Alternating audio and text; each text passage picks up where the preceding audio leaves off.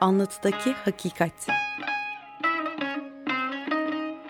Akademisyenler, sanatçılar, sanatkarlarla metinler arası sohbetler.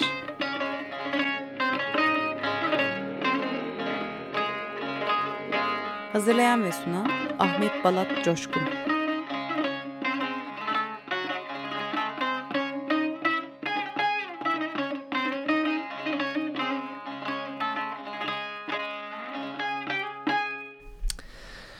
...94.9 Açık Radyo Anlatıdaki Hakikat canlı yayınından herkese merhaba. Ee, bugün yine Shakespeare eserleri incelemesi e, için yine karşınızdayız. E, konuğum bildiğiniz üzere Çimen Güney Erkol. Merhaba Çimen. Merhaba. E, yine teknik masada bize e, Selahattin e, Çolak eşlik edecek. E, biz de bu yayını e, sürdürürken müzik araları vereceğiz. Müzikler konusunda yine bu programın müzik seçkisini yapan Yağmur Arı'nın seçtiği e, müzikleri dinleyeceğiz. Edebiyat çok önemli. Edebiyat e, çalışmaları her yerde devam ediyor. Bugün size e, bir kadın yazardan bahsedeceğim. Notabene yayınlarından Sibel Öz editörlüğünde çıkmış bir e, kitaptan bahsedeceğim. İlk kitaptan bahsedeceğim. Mısır koçanlarını kızartan koku. Bu Nibel Genç adlı bir kadın yazarın e, kitabı. Ama size kısaca bir onun tanıtım yazısından bahsedeceğim. Çünkü kitabın tanıtım yazısını da Necmi Alpay yazmış.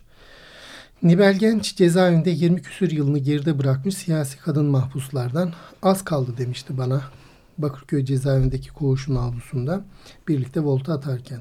Pardon yürürken tırnak içinde yalnızca 7 yıl. Bu sözün olası etkisini fazlasıyla seziyor elbette. Zaten esasen sözler dünyasının insanı o. Adını Kıyıya Vuran Dalgalar adlı ortak kitaptan hatırlayabilirsiniz. Mısır koçanlarını kızartan Kokun Nibel Genç'in ilk kitabı. ilk romanı. Bir bütünlük içinde olduğu kadar aynı, ayrı öyküler halinde de okunan, okunanabilen bir roman. Postmodern sınıfı akla getirtecek tarzda. Gerçekliğin içine gerçek üstücülüğü çeşitli muzip, sürpriz yaratan dozlarıyla yerleştiriyor hoş bir biçimde naif.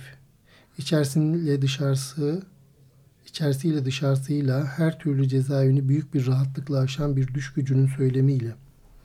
Siz olayların değil, sözün dünyasının da tutmaya çalışıyor sizi. Daha doğrusu çalışır görünüyor. Perdenin önünde böyle bir görüntü var.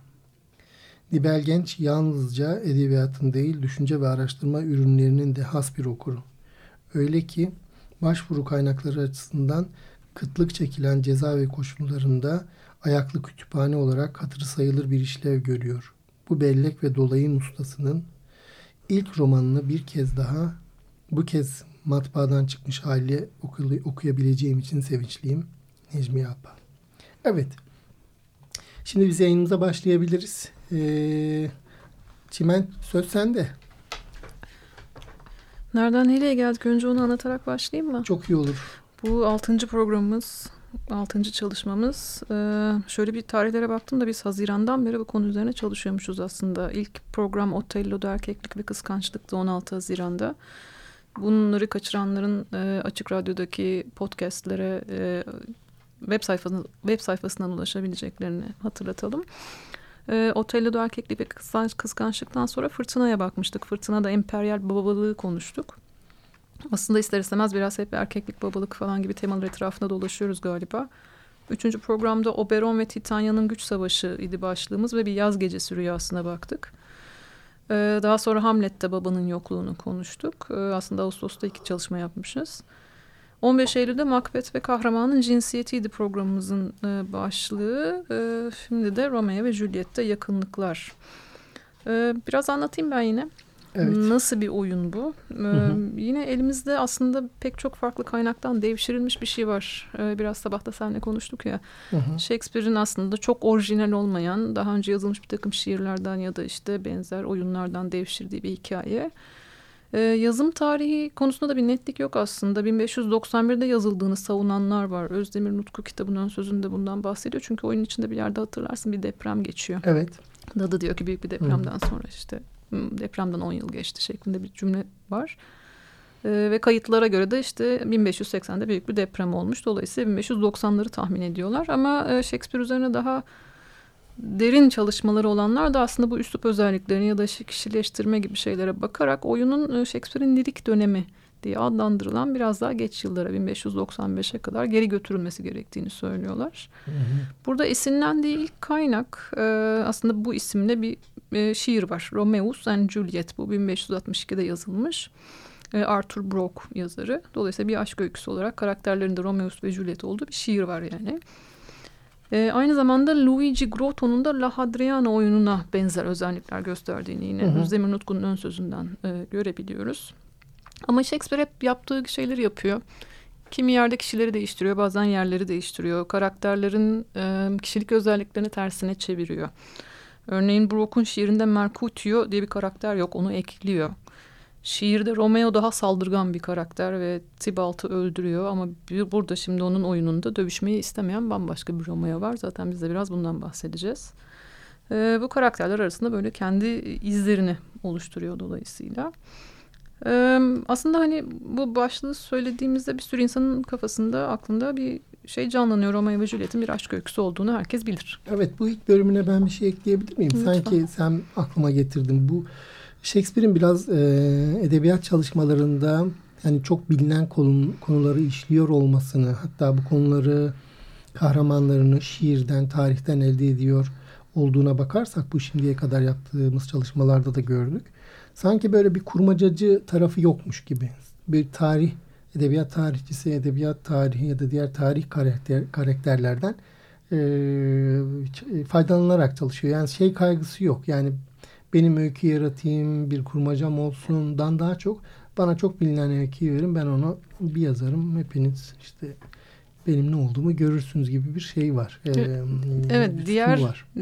faydalandığı diğer şeyler sahne için yazılmış Şeylerde eserler de. olmayınca aslında o daha popüler hale getirmenin yöntemini bulmaya çalışıyor gibi de düşünebiliriz belki. Yani çünkü tarihlerden faydalanıyor, şiirlerden yani yazılı basılı metinlerden faydalanıyor. O bir çalışkan biri evet. Okuyor evet Hı-hı. o küpünü dolduruyor Hı-hı. ama ondan sonra sahnede insanların gözlerini hakikaten kırpmadan seyredecekleri e, o heyecanlı anlatıyı ortaya çıkartmak aslında onun sanatı. Bir de tabii onun yaratıcılığına şey katan e, fiili durumlardan biri de o tiyatro eseri yazıyor olması. Kesinlikle. Çünkü kurmacası olmayan bir şeyden hani bir taraftan çok bilinen e, öykülerden aslında hikayeleri alıyor. Onu tiyatroya uyarlamaya başlayınca onun yaratıcılığına da çok imkan veren de bir şey. Ayrıca çok çalışkan, dile çok hakim. Evet, ee, evet. Bir yani, filozofyası olduğu kesin. İnsanların kendisini Hı-hı. kaptıracağı hikayeler haline dönüştürebiliyor Hı-hı. her şeyi.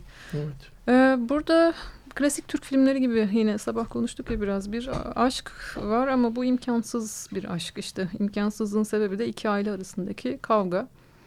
Birbiriyle barışmayan aslında kavgaların ne olduğunu da burada öğrenemiyoruz. İki kavgalı aile var.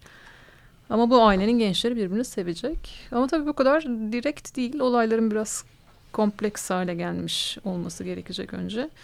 O ee, zamana da uygun ama zaten 1590'lar gene Avrupa derebeyliğinin olduğu dönemler işte e, ailelerin, feodal beyliklerin arasındaki çatışmalar gene o zamanki sosyal e, görüntüyü de. Evet hani. onu aktarıyor. E, bir prens var örneğin bu ailelerin aslında ara evet. bulucusu ya da öyle bir zaman geliyor ki onun söylediği söz kesiyor kavgayı. Evet. Yani Hatta tam uzatmayın tarafı. diyor. Hı. Ya da işte hani Verona'nın e, sürekli sizin kavgalarınızla meşgul olacak hali yok falan gibi bir şey söylüyor ve ara buluculuk rolünü üstlenen bir prens olduğu için aslında gayet patriarkal bir düzen içerisinde yine yaşadığımızı evet. görebiliyoruz. Ee, Montegüleri değil de kapuletleri sanki biraz şey yapıyor. Evet bir de bir tarafı tutuyor, tutuyor. gibi. Evet, Her zaman iktidarın bir tarafı tuttuğu gibi. Şimdi e, Romeo oyunun başında biz böyle bir içe kapanık biri olarak tanıyoruz sanki. Değil mi? Hı hı. Hani işte kendisine karanlıklar yaratan. Çünkü ilk başta soruyorlar Romeo nerede? Gördünüz mü bugün onu şeklinde. Çünkü bir kavga çıkmış. E, ortalıkta kan gövdeyi götürüyor ama Romeo yok. Romeo nerede diye insanlar birbirine sorduğunda verilen cevaplar ışıktan eve kaçıp, kaçıp kapanıyor odasına. Evet. Çekip perdelerini evet. gündüze kilit vuruyor. Kendisine uydurma bir gece yaratıyor. Ya aslında bütün eserlerinde bir erkeğin e, sahneye şöyle daldığını görüyoruz. Yalnızlık duygusunun getirdiği çaresizlikle kendine hatta toplumuna hatta bulunduğu ikili ilişkilerine yabancılaşmış bir karakter. Evet. Dönem dönem psikoza bile girebilecek kadar. Bu onun gene şeylerinden biri. Böyle tarzlarından biri o yalnızlık duygusunun. E, neredeyse onu simetriye dedi. Onu da Evet, söyleyeyim. evet. Karakterlerin kimi de bu duyguyu edinmek istiyor. Ben de bir içkinleşeyim falan. Şimdi oyunun başında Romeo işte bir şekilde mutsuz ya da melankolik ya da işte kendisini evlere kapatıyor ama biz bunun sebebini öğreneceğiz tabii. O, o merakı önce oluşturuyoruz. Sonra Romeo niye böyle diye insanlar birbirlerine soruyorlar. Onlar da bilmiyor. Niye böyle? Nedenini bilir misiniz diye soruyor Benvolio Montagu'ya. Bilmiyorum. Ondan öğrenemediğim gibi. Hani hiç konuştunuz mu karşınıza alıp falan diyorlar. Yani konuştuk ama hani söylemiyor. Dolayısıyla hı. işte dile getiremediği bir derdi var. Bu e, erkekler arasındaki konuşmalar işte bir miktar derinleşiyor hmm, daha ilk sahnelerde. Benvolio bu arada şeyin değil mi? Ee, bu Capulet'lerin galiba Benvolio Romeo'nun e, kuzeni. kuzeni Montague ailesi. Dolayısıyla hani söyle bana niye acı çekiyorsun demeyi başarıyor Romeo'ya. Romeo da Benvolio'ya açılıyor. Öğreniyoruz ki Romeo aşık. E, karşılıksız bir aşk bu. E, ve Hanım kızımızın adı ne? Rosalind Rosalinda. evet Rosalinda e, ama ona da yakıştıramadıkları bir karakter bu. Rahibe. sana evet, sana asla o tutkulu aşkı vermeyecek, veremeyecek bir karakter. Yani imkansız bir şeylerin peşinde. Ee, bir sonraki sahnede de bu sefer biz Capule ailesine gideceğiz. Şey ve Rosalinda'nın şey olduğunu biliyoruz. Rahibe ve mana, manastırda zaten onun konumu gereği mümkün olmayacak. mümkün olmuyor. Ee, çok güzel ama o mümkün olmayan şeyler hep e, önemli. Yine orada da bir onu çatıyor yani. Evet. Ee, senin söylediğin simetri belki burada derin Hı. konuşulabilecek bir şey. Çünkü hemen bir sonraki sahnede benzer bir konuşma içerisinde bu sefer Paris e, ve Capulet'i görüyoruz. Yani erkekler birbirlerine açılıyorlar ve anlatıyorlar hani nedir ne değildir. Çünkü Paris'te niye böyle bir kavga yaşanıyor iki aile arasında derken aslında arka plandaki hikayeyi karakterler arasındaki Hı o diyalogla seyircilere aktarmış oluyor böylece. Verona'da insanlar da neler olup bittiğini böylece öğreniyorlar. Ee, Romeo'ya Benvolio şöyle bir e, öneride bulunuyor. Hmm, Bir ateşi ancak bir başkası söndürür. Dolayısıyla sen unutmak istiyorsan Aşk. bu çektiğin acıyı evet, Evet. başın döndü mü öbür yana döndür başını gibi bir şey e, öneri. Aslında burada böyle madem Romeo ve Juliet konuşuyoruz biraz aşk kelimesini de sık sık arada edinmeliyiz. Benim aklıma Otello'da Otello'da geçtiği e, kullandığı bir dize var. Onu not almışım. E, şey diyor. Aşk diyor kanın kaynamasıyla iradenin izniyle olan bir şeydir diyor Otello'da. E, bu da tabii enteresan bir şey. Tam kanın kaynamasıyla iradenin izniyle olan bir şeyi. Birazdan belki açarız. Hı hı. Ee, vazgeçmek için dolayısıyla şimdi Romeo'nun ne yapacağını seyredeceğiz. Aslında oyun bu şekilde gelişecek. Ee, da- daha önceki Shakespeare oyunlarında da konuşmuştuk ya hani bazen oyun içerisinde oyun oluyor gibilerinden. Burada da aslında bir maskeli balo var. Bu maskeli baloyu da belki o karakterlerin gerçek kimliklerini sakladıkları ve işte başka bir şey olma şansının onlara verildiği bir karnavalesk bir şey olarak düşünebiliriz. Çünkü aslında kavgalı olan iki tane aile şimdi bu maskeli balo nedeniyle birbirlerinin yanında, yanı başında olacaklar. Romeo, kuzeni ve işte Davet arkadaşı. ediliyor ama gene o arkadaşı sayesinde oluyor. Ee, çok da hani aileyle araları iyi değil aslında. Evet ama maskelerle birlikte bu e, Sorunu çözüyor. davete icabet ediyorlar. Ee, burada da Romeo'nun yine içe kapanıklığına vurgu yapacak tatlı şeyler var. İşte siz bana meşale verin ben dans edemeyeceğim. Hani şeyim kederliyim biraz. Verin meşaleyi taşıyayım kederli olduğum için buna ben yakışırım şeklinde şeyler söylüyor. Öylece destekleniyor böylece Romeo'nun içe kapanıklığı.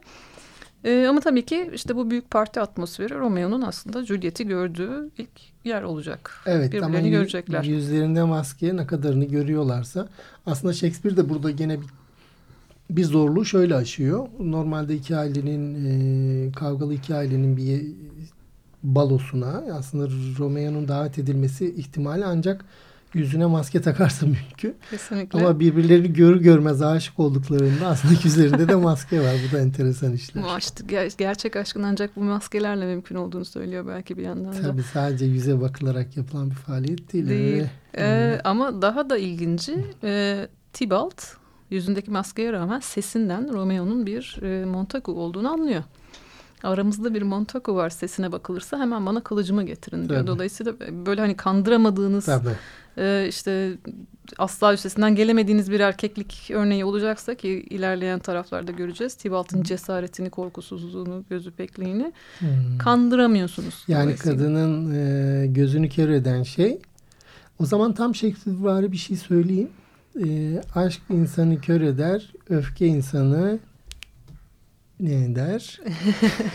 Öfke insanın gözlerini açar mı? Açar.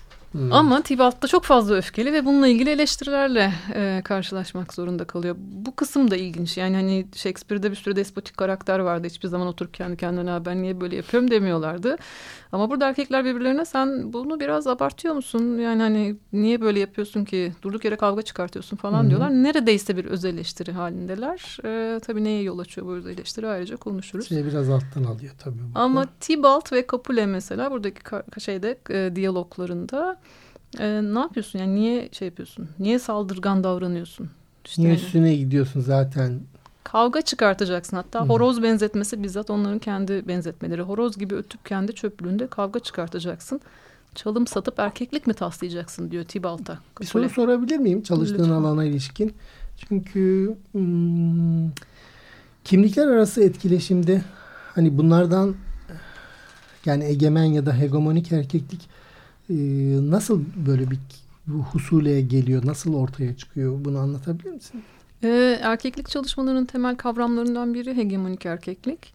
Ee, ama çoğu zaman yanlış anlaşılıyor. Şöyle yanlış anlaşılıyor. Sanki bu böyle bir katalog. Yani Hı hı. bir takım özellikler var. İşte cesaret, korkusuzluk, gözü peklik, e, fiziksel olarak güç sahibi olmak falan gibi. Sanki o katalogdaki bu özelliklerin hepsine sahipseniz bu sizi hegemonik yapıyor Hmm. gibi. En başta böyle anlaşılmasına rağmen e, şunu söylemeye çalışıyor aslında erkeklik çalışmalarında bu kavramı kullanan pek çok insan e, bu aslında Gramsci'nin hegemoni tartışmasına kadar dayandığı için hegemoninin oluşturulması rızaya dayalı bir şeydir. Karşı taraf bu özellikleri talep ediyor olduğu için bu özelliklere sahip olan insanlar ya da tırnak Hmm. içerisinde erkekler öne geçerler. Dolayısıyla burada böyle bir talep yoksa bu insanların bu davranışları sergilemesine bu gerçekleşmeyecek aslında. Hı hı. Buna zorlanıyorlar ya da buna itiliyorlar kısmını da düşünmemiz gerekiyor. Hı. Dolayısıyla Hı hı. bu hani bu cesaret gösterilmezse ne olur? Ya da bu gözüpeklik gösterilmezse ne olur gibi bir şeyler Bence tartışmaya tam- başladığınızda aslında militarizm tartışmasına, askerlik tartışmasına geliyorsunuz. Buradaki bütün erkeklerin Hmm. o kılıçları birdenbire çekmesi hani her ne kadar horozlanmak gibi bir takım Hmm. şeylerle karşılansa da aslında savaşçı zamanların içerisindeki hikayeler bunlar. Yani o kimlikten uzaklaşan erkek tedirgin edici bir şey. Ama şeyi de söylemiş olmuyor musun? Şimdi hani tam bu biraz evvel bu horozlanmayla ilgili e, satırlarını okurken bu eserin e, aşırı erkeklik çabası gibi görünüyor ya. Hı hı. Bu aşırı erkeklik çabası aslında bir e, şov gibi de bir şey. Yani hani bugünkü siyasi ortamda da ülkelerin birbirlerine aslında uzaktan uzağa horozlanması da bir tür yani bunu edinirsen de hegemonik erkek biraz böyle oluyorsun ya biraz hani bunlar racon işte Hı. ne bileyim falan racon kesme ya da bu, bu racon kesme gösterim bir tür taklit de var erkeklik taklidi yani bu aşırı çabanın içinde. E, bu çabanın aşırılaştığı ya da hani gülünçleştiği yerlerde aslında bir yitirme korkusu olduğunu söylüyorlar zaten. Yani sen Nasıl? bunu İttirmeden- erkeklikle ilgili bir şeyi yitirmekle ilgili olağanüstü Hı, bir yitirme. var ki aşırı bir gayret içerisinde e, bu bende fazlasıyla var demek için kendini parçalıyorsun. Buna Ama- ilişkin bir korkun olmadığı bir ortamlarda bunu göstermiyorsun bu davranışı Peki göstermiyorsun. şöyle değil mi? Benim aklıma şöyle bir sahne geldi. Çocukken böyle bazı çocuklar korkakken e, o iki çocuğun iki korkak çocuk bir yerden bulunur ve birbirleriyle kavga etmelerini isteyen erkekler Hı. etrafını sarar bir halkayla. Sonra bunlar arkalarından ittirilir yani kavga ettirilmek için. İttirilir ve birbirlerine hani girişsinler dağılsınlar diye. Şimdi bu arkadan ittiren bu yani bu horozlanmaya bizi Cesaret arkadan ittiren, ittiren şey ne acaba bu erkeklik çalışmaları açısından bakınca? Şimdi şöyle bir rol model var ön- önünde ve ona Hı. uymazsan aslında yalnız kalma korkusu galiba bu çok insani Hı. bir şey değil mi? Hı.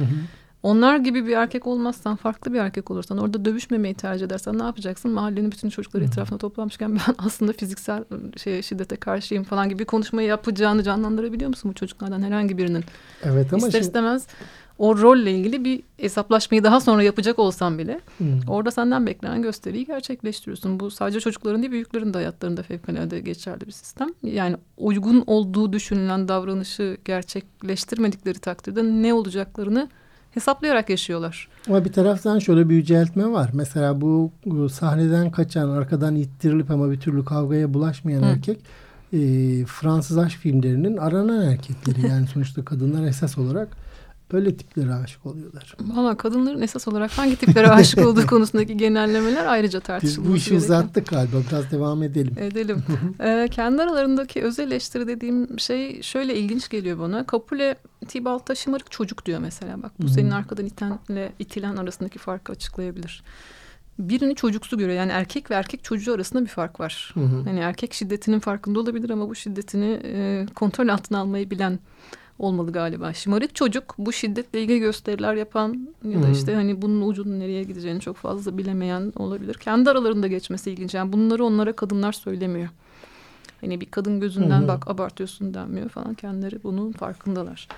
Ee, bu Juliet ve Romeo'nun ilk birbirlerini görmeleri e, o romantik anların ertesinde tabii yine zorunlu bir ayrılığa neden olacak. Çünkü ailelerin arasında henüz çözemediğimiz bir kavga var. E, o şeyler de enteresan tabii işte sürekli arada mesaj taşıyan bir dadı var. Hı.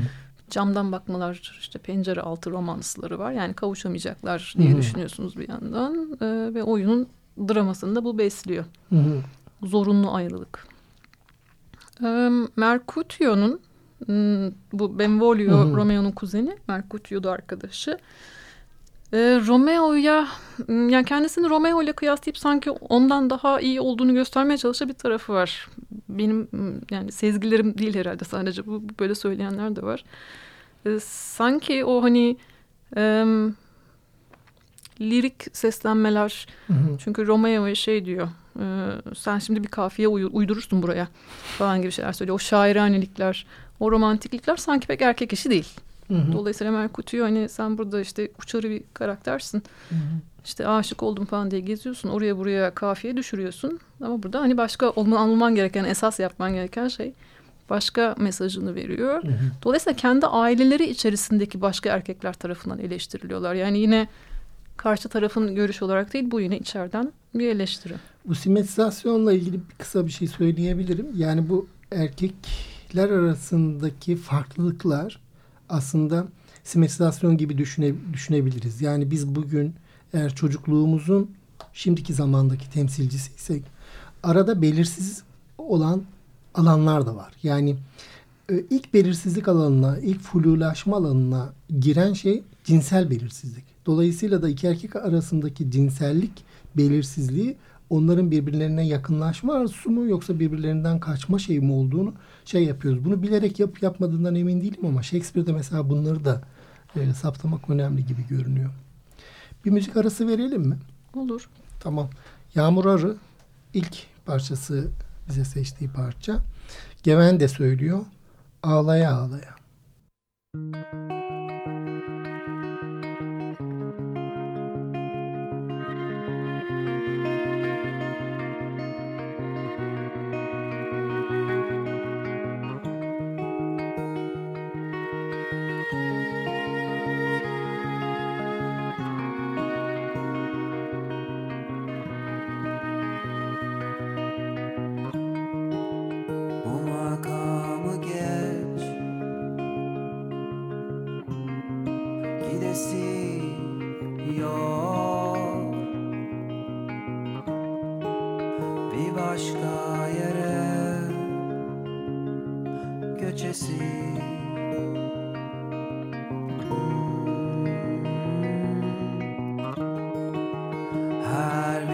benden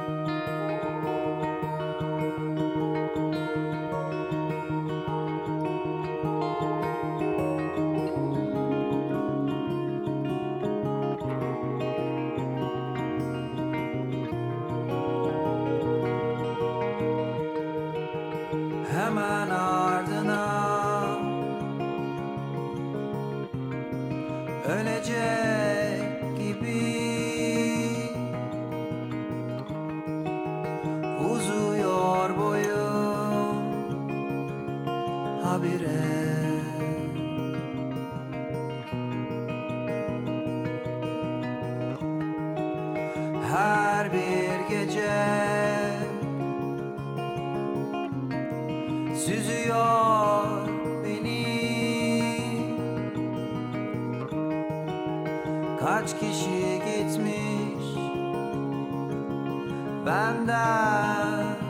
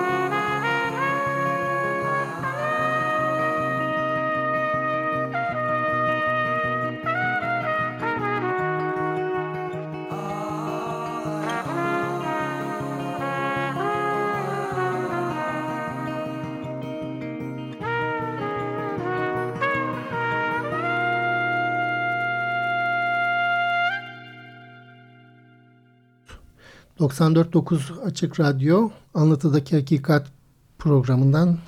...tekrar herkese merhaba. Ben Ahmet Balat Coşkun ve konuğum Çimen Günay Erkol'la... ...Romeo ve Juliet konuşuyoruz. Aşktan bahsediyoruz. O zaman Shakespeare'in bir e, aşk tanımından yine bahsedeyim. Ah, uzaktan nazik görünen aşk, nasıl acımasız ve kaba denendiğinde. Diyor ki denersen eğer diyor bu uzaktan sana sevimli nazik görünen şey seni kaba bir şekilde e, acımasız bir şekilde ortadan kaybeder diyor. Enteresan. Evet Şimen. Romeo ve Juliet'in bu ilk partideki tanışmalarından sonra ünlü bu pencere altı romansları var ya. ikinci sahne aslında bu pencere romansı. Romeo sesleniyor aşağılardan.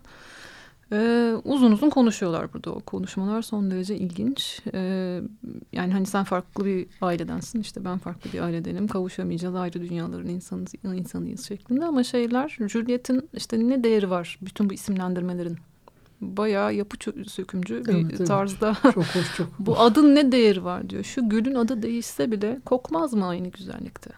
Romeo'nun adı Romeo olmasaydı kusursuzluğundan hiçbir şey kaybolmazdı diyor. Bırak bu adını at diyor. Senin parçan olmayan bir ada karşılık al bütün varlığımı. Yani vazgeç Romeo hmm. olmaktan işte Montagu olmaktan bütün burada, varlığımı.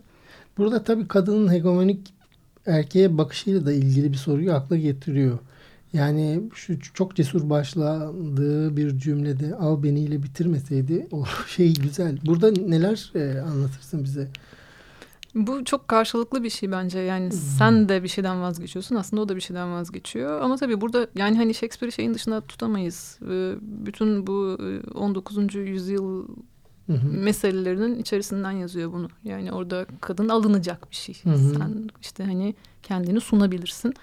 Evet. O seni alabilir. O seni kazanmak için cesaretli olmalıdır. İşte bir şeyler göstermelidir. Ee, varlığını gösterebilecek bir e, ayırt edici özelliğe sahip olmalıdır. Ve sen bir ödülsün. Bu Shakespeare'in pek çok oyununda böyle aslında. Hı-hı. Hani kadınlar kazanılacak kaybedilmemesi için uğraşılacak e, şeyler. Bir tek Lady Macbeth bizim için biraz evet, karmaşık farklıydı. bir karakter. Evet, evet. Onun dışında oyunların hepsindeki kadınların bir de belki Titania'nın o da doğaüstü bir hani güç olması sebebiyle farklı bir şey olduğu söylenebilir ama kadınların bir yandan da manipülatif güçleri olduğunu söylemek belki hmm. mümkün olabilir. Onun çizdiği portreler içerisinde yani Juliet burada aslında hani sen beni al bütün varlığı al falan deyip gayet e, hareketsiz yani statik Hı. bir şey görüntü veriyor olabilir. Ama aslında o, o vaat üzerinden işliyor oyunun Hı. bütün aksları. Yani biri Juliet'i kazanacak ama o kim olacak? Çünkü Juliet'in bir talibi daha var. Senin söylediğin simetrizasyon Evet. fevkalade geçerli. Yani Romeo nasıl Rosalind'i işte önce arzuluyordu. Sonra Paris. bu arzu Juliet'e döndüyse Juliet'in de bir talibi var. Paris üstelik kendisi gayet hani hali vakti yerinde. Evet. onu- Babasının onayını almış. Hı. Hani sen benim kızımın gönlünü alırsan tamam bu Hı. iş falan denmiş bir karakter.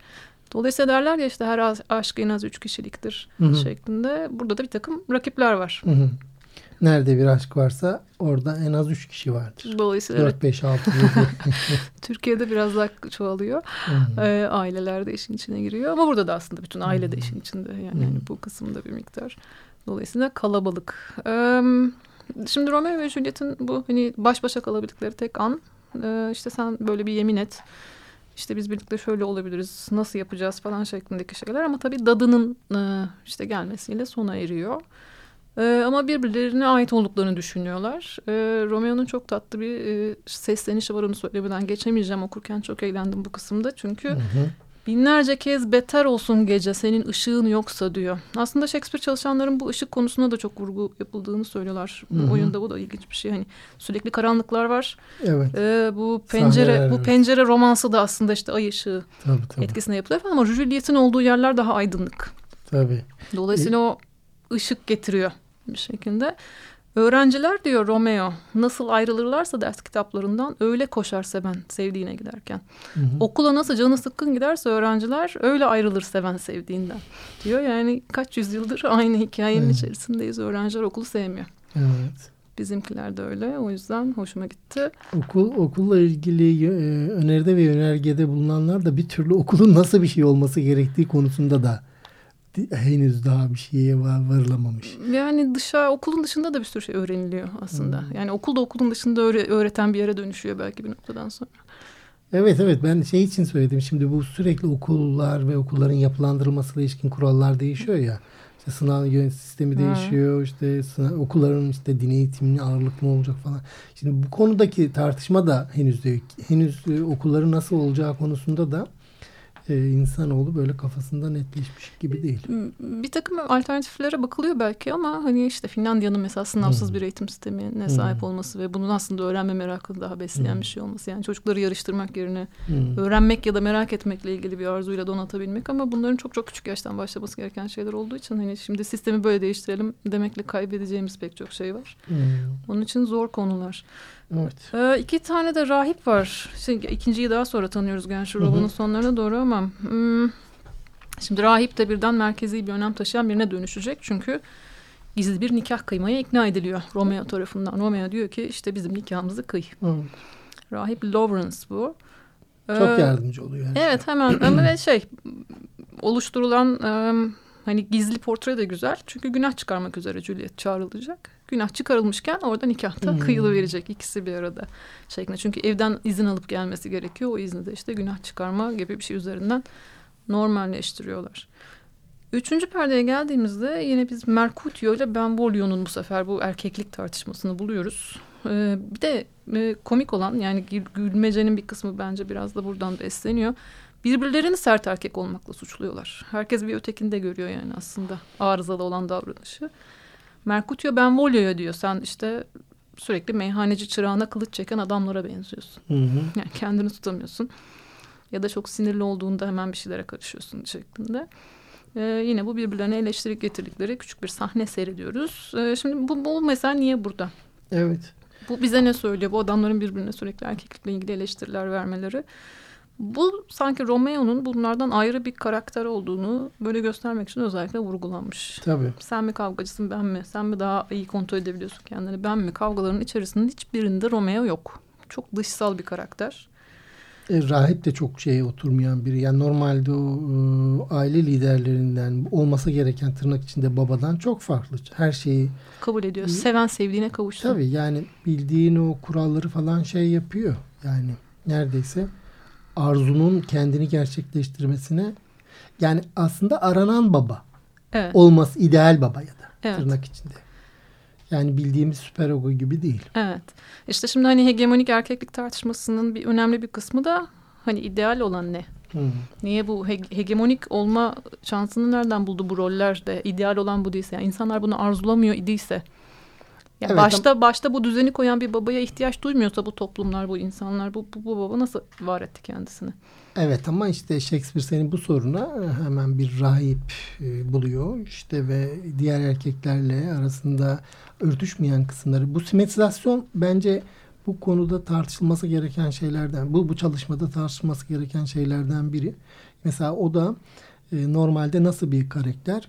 E, biliyorsun onların cinsel şeyleri çok sınırlı galiba. Evlenebiliyorlar mı tam bilmiyorum ama bir rahibin düşünsenize elinde olmayan bir şeyi başkalarında gerçekleştirilmesine Hı. ya- aracılık ederken belki oradan bir cinsel Evet. doyum da elde ediyor Aslında olabilir. kendi ulaşamadığı bir şey için. Evet. burada- İyi insanlar düşünsünler. Yani kendinde olmayan bir şey için birilerine yardım ediyorlarsa bir psikolojik sebebi var yani. Evet. Hmm. Bu erkeklik meselelerine Romeo karıştığında onları e, işte ayıptır beyler vazgeçin bu rezillikten diye ayıran sakinleştirmeye çalışan bir figür olarak var. Kendisi de yumuşaklığının tırnak içinde kullanıyorum bu kelimeyi çünkü o öyle söylüyor. Farkında çünkü şey diyor e, ah sevgili Juliet güzelliğin kadınlaştırdı beni yumuşattı özümdeki yiğitlik çeliğini. Ne güzel. Evet yani yiğitliğin bir şekilde yumuşamasına sebep olan bir şey aşk Ee, ve bu kadınlaşmak anlamına geliyor. Dolayısıyla e, Romeo çok tutkulu bir aşık ama artık yiğit bir erkek değil sanki. Bunlar yani toplandığında sıfır ediyorlar. Eksi bir artı bir gibiler. Birinden ötekisine tercih yapmamız gerekecek gibi. Ama tabii hani dramayı oluşturan şey e, Romeo'nun ikisi birden olmak zorunda Hı hı, kalması. hı Çünkü zorlanacak ve işte içindeki yiğitliği ortaya çıkartması gereken bir durumla karşı karşıya kalacak. E, simetrizasyon da bu, bu simetrizasyon karşılaştırmasında bu belirsiz alanların özellikle cinsellik üzerinden yürüdüğünü e, konuşmuştuk. E, aslında gene Shakespeare bu eserinde yani bir, bir, bir eserinde insanı tanımlarken insanın bu aşık olduğu aşık olduğu dönemde nasıl bir değişim gösterdiğini anlatırken de aslında güzel bir cümlesi var onu burada edeyim. Diyor ki insan diyor tutkularına ve isteklerine göre şekillendirilebilen bir kildir diyor.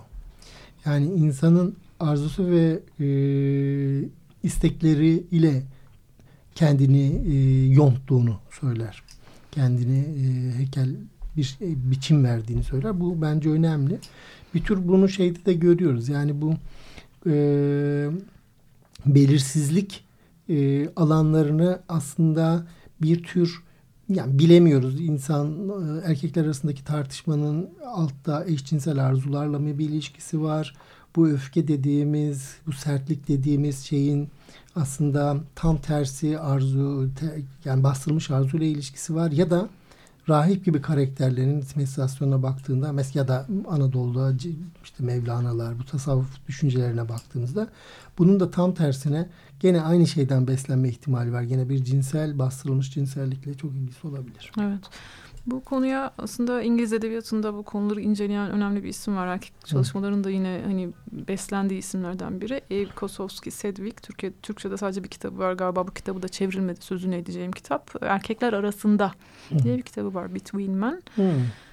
O İngiliz edebiyatının çok klasik temel metinlerindeki erkek dostluğunun bu sözünü ettiğin ikircikli homo Evet. sosyal diye adlandırıyor bu Evet. eğilimi. Ama Hı hı. hani farklı cinsel arzuları da besleyen bir şey olabilir aslında. Bu erkeklerin birbiriyle olan hem rekabeti Hı hı. e, hem dostluğu yakından incelenmesi gereken bir şey diyor. E, Romeo ve Juliet'in özelinde de yürüttüğü incelemede Romeo'nun işte mesela Mercutio ile olan ilişkisinin Tabii tabii. hakikaten özel bir ilgi. O simetrizasyon denklemin formülaza e, yani denklemiyle baktığımızda oradaki belirsizliklerin üzerine çalışmayı bize bırakan bir yapıt bunlar. Evet. Bu enteresan. Evet. Şöyle devam ediyor. Hmm, Şimdi dedik işte hani Romeo bir yandan Juliet'in aşkıyla içindeki yumuşamayı e, keşfediyor. Bir yandan da yiğitlik göstermesi gereken bir durumla karşı karşıya kalacak ve seçim yapmak zorunda kalacak demiştik. Bu seçimi zorlayan şey e, Tybalt'ın Mercutio'yu öldürmesi. Tybalt ve Mercutio aslında birbirlerinin ayna imgesi falan diyebilir miyiz? Evet, Biri aynen bir ailenin öbürü öbür ailenin tırnak içinde işte horozlanan Evet, evet. erkekleri e, ve çatışıyorlar ve Mercutio'nun ölümüyle sonuçlanıyor. Elbette şimdi Mercutio e, öldüğü anda da için. evet e, Tybalt'ı öldüren Romeo oluyor Hı hı. bir yandan da. E, kan davasının devamını sağlayacak bir şey gerçekleşmiş oldu. Artık yani var olması ihtimali olan o ilişkinin yani Romeo ve Juliet'in ilişkisi için artık sokaklara düşüyor, kaçıyor, gidiyor. Evet, Hı. Romeo'nun dolayısıyla hakkında bir karar verilecek. Onu e, sürgün cezasıyla cezalandıracaklar. Hmm. Verona'dan uzaklaşmak zorunda kalacak. Uzaklaştığı anda da artık işte Juliet'le kavuşmaları imkansız hale gelecek. Bir müzik arası vermemiz iyi olur. Olur. Sonra devam ederiz. O zaman dinliyoruz. Manuş Baba dönersen ıslık çal.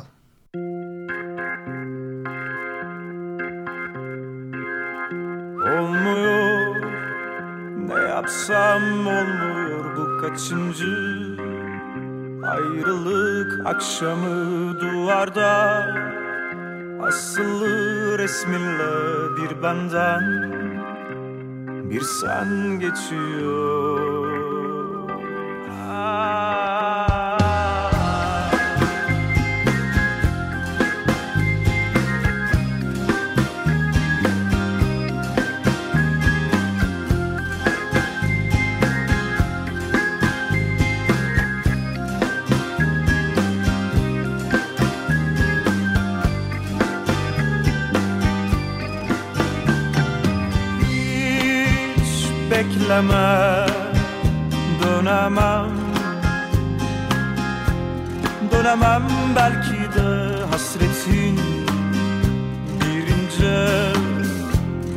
yarası beni neden sevmedin olmuyor. Ne yapsam olmuyor bu kaçıncı ayrılık akşamı duvarda. Asılı resminle bir benden bir sen geçiyor. Kaç mevsim, kaç mektup yaptım da bilmedin. Hasretinden ölmedim geçecek. Bütün bunlar geçecek inanma. Yalan hepsi sevgilim. Ah.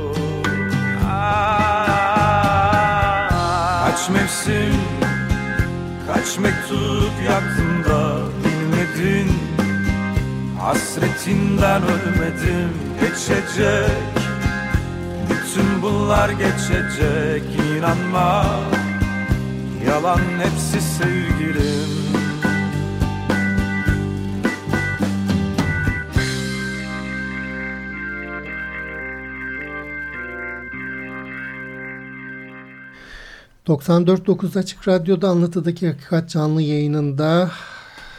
...iki çalışmacı birlikte devam ediyor. Bu programı hazırlayan... ...Çimen Günay Erkol ve ben Ahmet Balat Coşkun... ...Shakespeare eserleri incelemesinde... ...Romeo ve Juliet yakınlıklar konusu ilerliyoruz. Evet. E, Tybalt öldü, Romeo sürüldü. Dolayısıyla elimizde şimdi iyice imkansızlaşan bir aşk var. E, bir mektup var olayların sona doğru gitmesinde bizim için hani takip edebileceğimiz bir işaret olan. Lawrence. Evet. E, ama işte burada da e, yine Rahip Lawrence'ın konuşmalarında da Romeo ile bir erkeklik vurgusu var işte sen erkek değil misin görünüşün erkek olduğunu haykırıyor ama gözyaşların kadınca şeklinde çünkü Romeo da işte bir yandan yaptığı şey için suçluluk duyuyor bir yandan Juliet'e kavuşmasını iyice imkansız hale getirdiği için üzgün ama bu gözyaşları bir mesele haline geliyor. Ee, ilerliyorum sonlara doğru. Ee, hı hı. İşin daha da karmaşıklaşması için tabii olması gereken şey e, Juliet'e zaten talip olan Paris'in artık hani bir nişana zorlanması. Yani Paris değil ama Juliet'in zorlanması. Ailesi e, biz seni işte evlendirmeye karar verdik. Dolayısıyla yiğit, genç ve soylu kişi Kont Paris'le nikahınız e, kıyılacak. Saint Pierre Kilisesi'nde sen ona mutlu bir eş olacaksın diyor annesi. E, evet. Ve bir tepki görüyor tabii ki Juliet hani istemiyor bu Kont'la evlenmeyi çünkü. Mektup ne oldu? Mektup şimdi yazıldı ama mektup yerine ulaşmadı. Hmm, orada bir... Evet şimdi oraya o geliyorum. O da lazım. Ha. Hmm, Şimdi Rahip Lawrence e, Paris'le evlenmek istemediği için e, bir oyun düzenleyecekler. Bu oyunda Rahip Lawrence yönetiyor. İşte hı hı. uyku ilacı bulacaklar ve aslında ölüyormuş gibi bir şey canlandıracaklar. İki, iki gün değil mi şey yapıyor? Evet. Yapacak ee, diye düşünüyorlar. Onu biraz uyutacak daha sonra uyanacak ve işte hani kendi özgür hayatlarına kavuşacaklar. Bu ne işe yarayacak? Yani bu arada Paris onunla evlenememiş olacak. Ölü Paris gibi görünüyor. evlenememiş olacak. Evet bir yandan herhalde vazgeçecek diye düşünüyorlar. Kandırıyorlar. Ee, yine işte bir setup. Evet bu Hı. yine Shakespeare'in oyunlarında hani olan evet. Evet. Tekrar eden motiflerden bir tanesi. Bir yandan da Romeo'nun hani kendi dramatik içinden çıkamadığı durumu nedeniyle bir zehir alma çabası var. Orada da eczacı ona öyle kadar kuvvetli bir zehir veriyor ki işte 20 erkek gücü olsa yine de bunu bir hmm. damla işini bitirir şeklinde çok kuvvetli bir zehir aldığını görüyoruz. Böylece iki tarafta da işte senin yine simetri, var. simetri dediğin Hı. şey. İki tarafta da ipler iyice geriliyor. Bir artış var ama sonu neye varacağını bir türlü bilemiyoruz. Evet. Ve en sonunda biz bir e, Verona kilise mezarlığı içerisinde buluyoruz kendimizi. Bu Capulle'lerin aile mezarlığı. Paris elinde çiçeklerle, meşaleyle, işte uşağıyla mezarlığa gelmiş. Mezarlıkta e, uyku ilacının etkisindeki Juliet oraya uzanmış şekilde olacak. İşte onun öldüğüne ikna olunacak. E, böyle bir şey bekleniyor. Ama tabii Romeo'nun da orada olması işleri karıştırıyor. Çünkü Romeo o arada düğün var zannediyor. Evet. Koşturuyor ama Romeo diye soruyorlar şey nerede? Mezarlıkta koşuyor mezarlığa. E, dolayısıyla Paris ve Romeo yani işte aynı insana talip olan iki kişi mezarın başında. E, Paris fark ediyor ki karşısındaki Romeo yani sürgün edilen kuzenimi öldürüp sürgün edilen insan karşımda şeklinde. E, tekrar bir kapışma olacak ve vuruşuyorlar. E, o Juliet'i öldürdüğünü de düşünüyor galiba. Evet ve karşılarında yani hani burada hmm. bu çatışmayı engelleyebilecek insanlar yok zaten onlar artık seyirci durumundalar ama işte Baltazar var, uşaklar var falan etrafta rahipler geliyor bir yandan. Ee, ama tabii dram şöyle Juliet'in uyanmasıyla aslında hani ölmemiş olduğu anlaşılacak. Fakat bu arada Romeo e, bu yanında getirdiği çok kuvvetli 20 erkeği beni öldürecek zehiri içmiş. Niye içiyor? Çünkü, çünkü artık öldüğü kavuşma şansının olmadığını Juliet'in düşünüyor. Juliet'in öldüğünü düşünüyor. Ee, uyandığında Juliet dolayısıyla. Bu arada Paris'in durumu ne?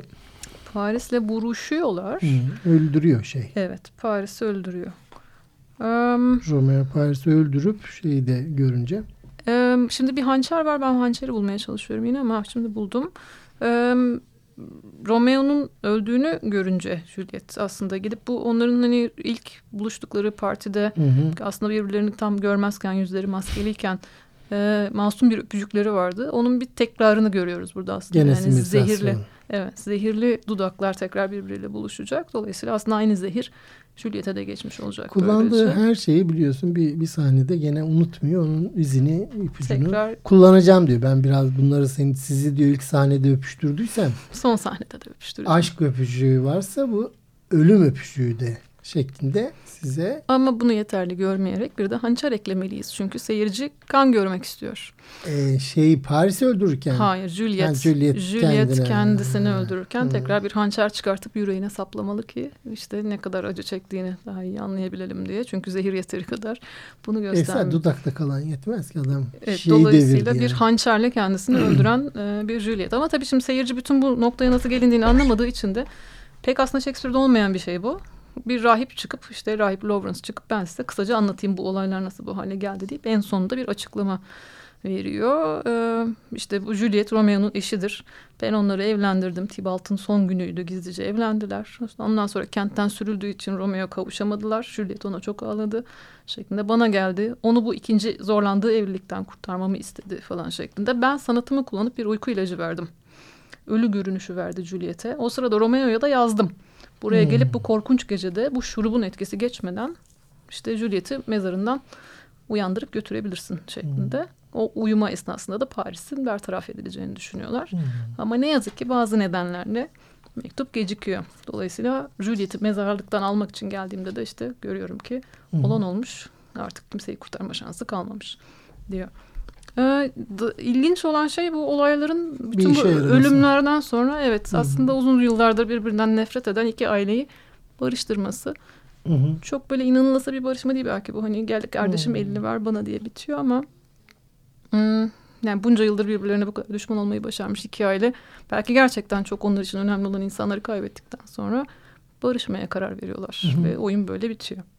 Aslında bu istenilen de bir şey. Yani sonuçta e, Lawrence aracılığıyla yani bir rahip aracılığıyla iki tane birbirlerine öfkeli ailenin birleştirilmesini aslında statiko ister. Ama bu tabi başarılabilen bir şey değil. Sonuç itibariyle bizim gördüğümüz şeyler bunları toparlamıyor.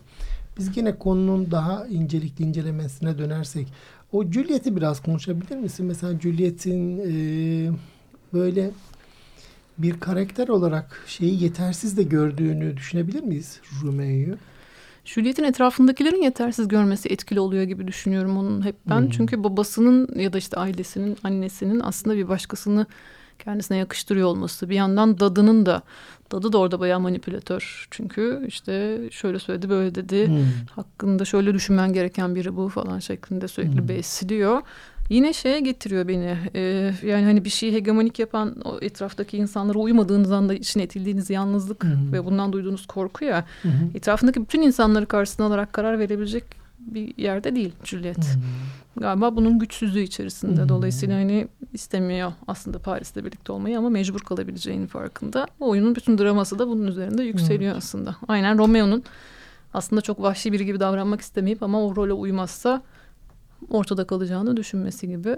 Çok yan karakterler belki aslında oyunu anlamak için daha önemli karakterler olabilir mi? Yani Tibalt ya da işte onun vuruştuğu... Benim aklıma annesi geldi. Mesela e, Juliet'in annesini çok az yerde görüyoruz. Evet görmüyoruz. Sanki mesela normalde ana o şeylerden biri. Bu da aslında psikanaliz açısından çok e, hani bu kadar silik görünen çünkü baba sürekli devrede kızının geleceğiyle ilgili nerede olmasıyla gerektiğiyle ilgili yerde bir tür babasıyla rekabetini çok daha iyi görüyoruz ve anne sanki yani şeyde bırakılmış biraz dışarıda bırakılmış. Hı hı. Ama bu da yine biraz dedim ya simetrizasyon işlerinde bir tür gölgede kalan ikircikli işte belirsizlik alanları var bu soruyu da bizim aklımıza getirten aslında bir taraftan şey. Biraz Eve, Eve Sedgwick de onu söylemeye çalışıyor aslında. Yani hmm. burada bir aşk hikayesi okuduğunuzu düşünüyorsunuz. Ama hmm. bir kadın için rakip olan iki erkeğin aslında birbiriyle kıyaslandığı bir hikayenin içerisinde. Onun için hani üç kişilik hmm. en az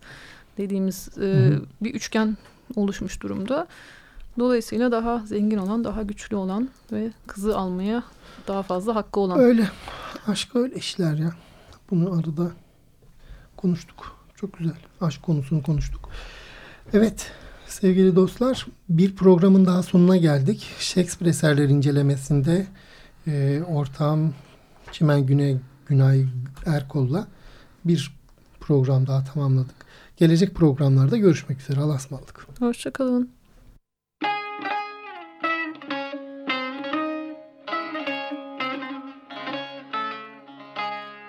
Anlatıdaki Hakikat Akademisyenler, sanatçılar, sanatkarlarla metinler arası sohbetler.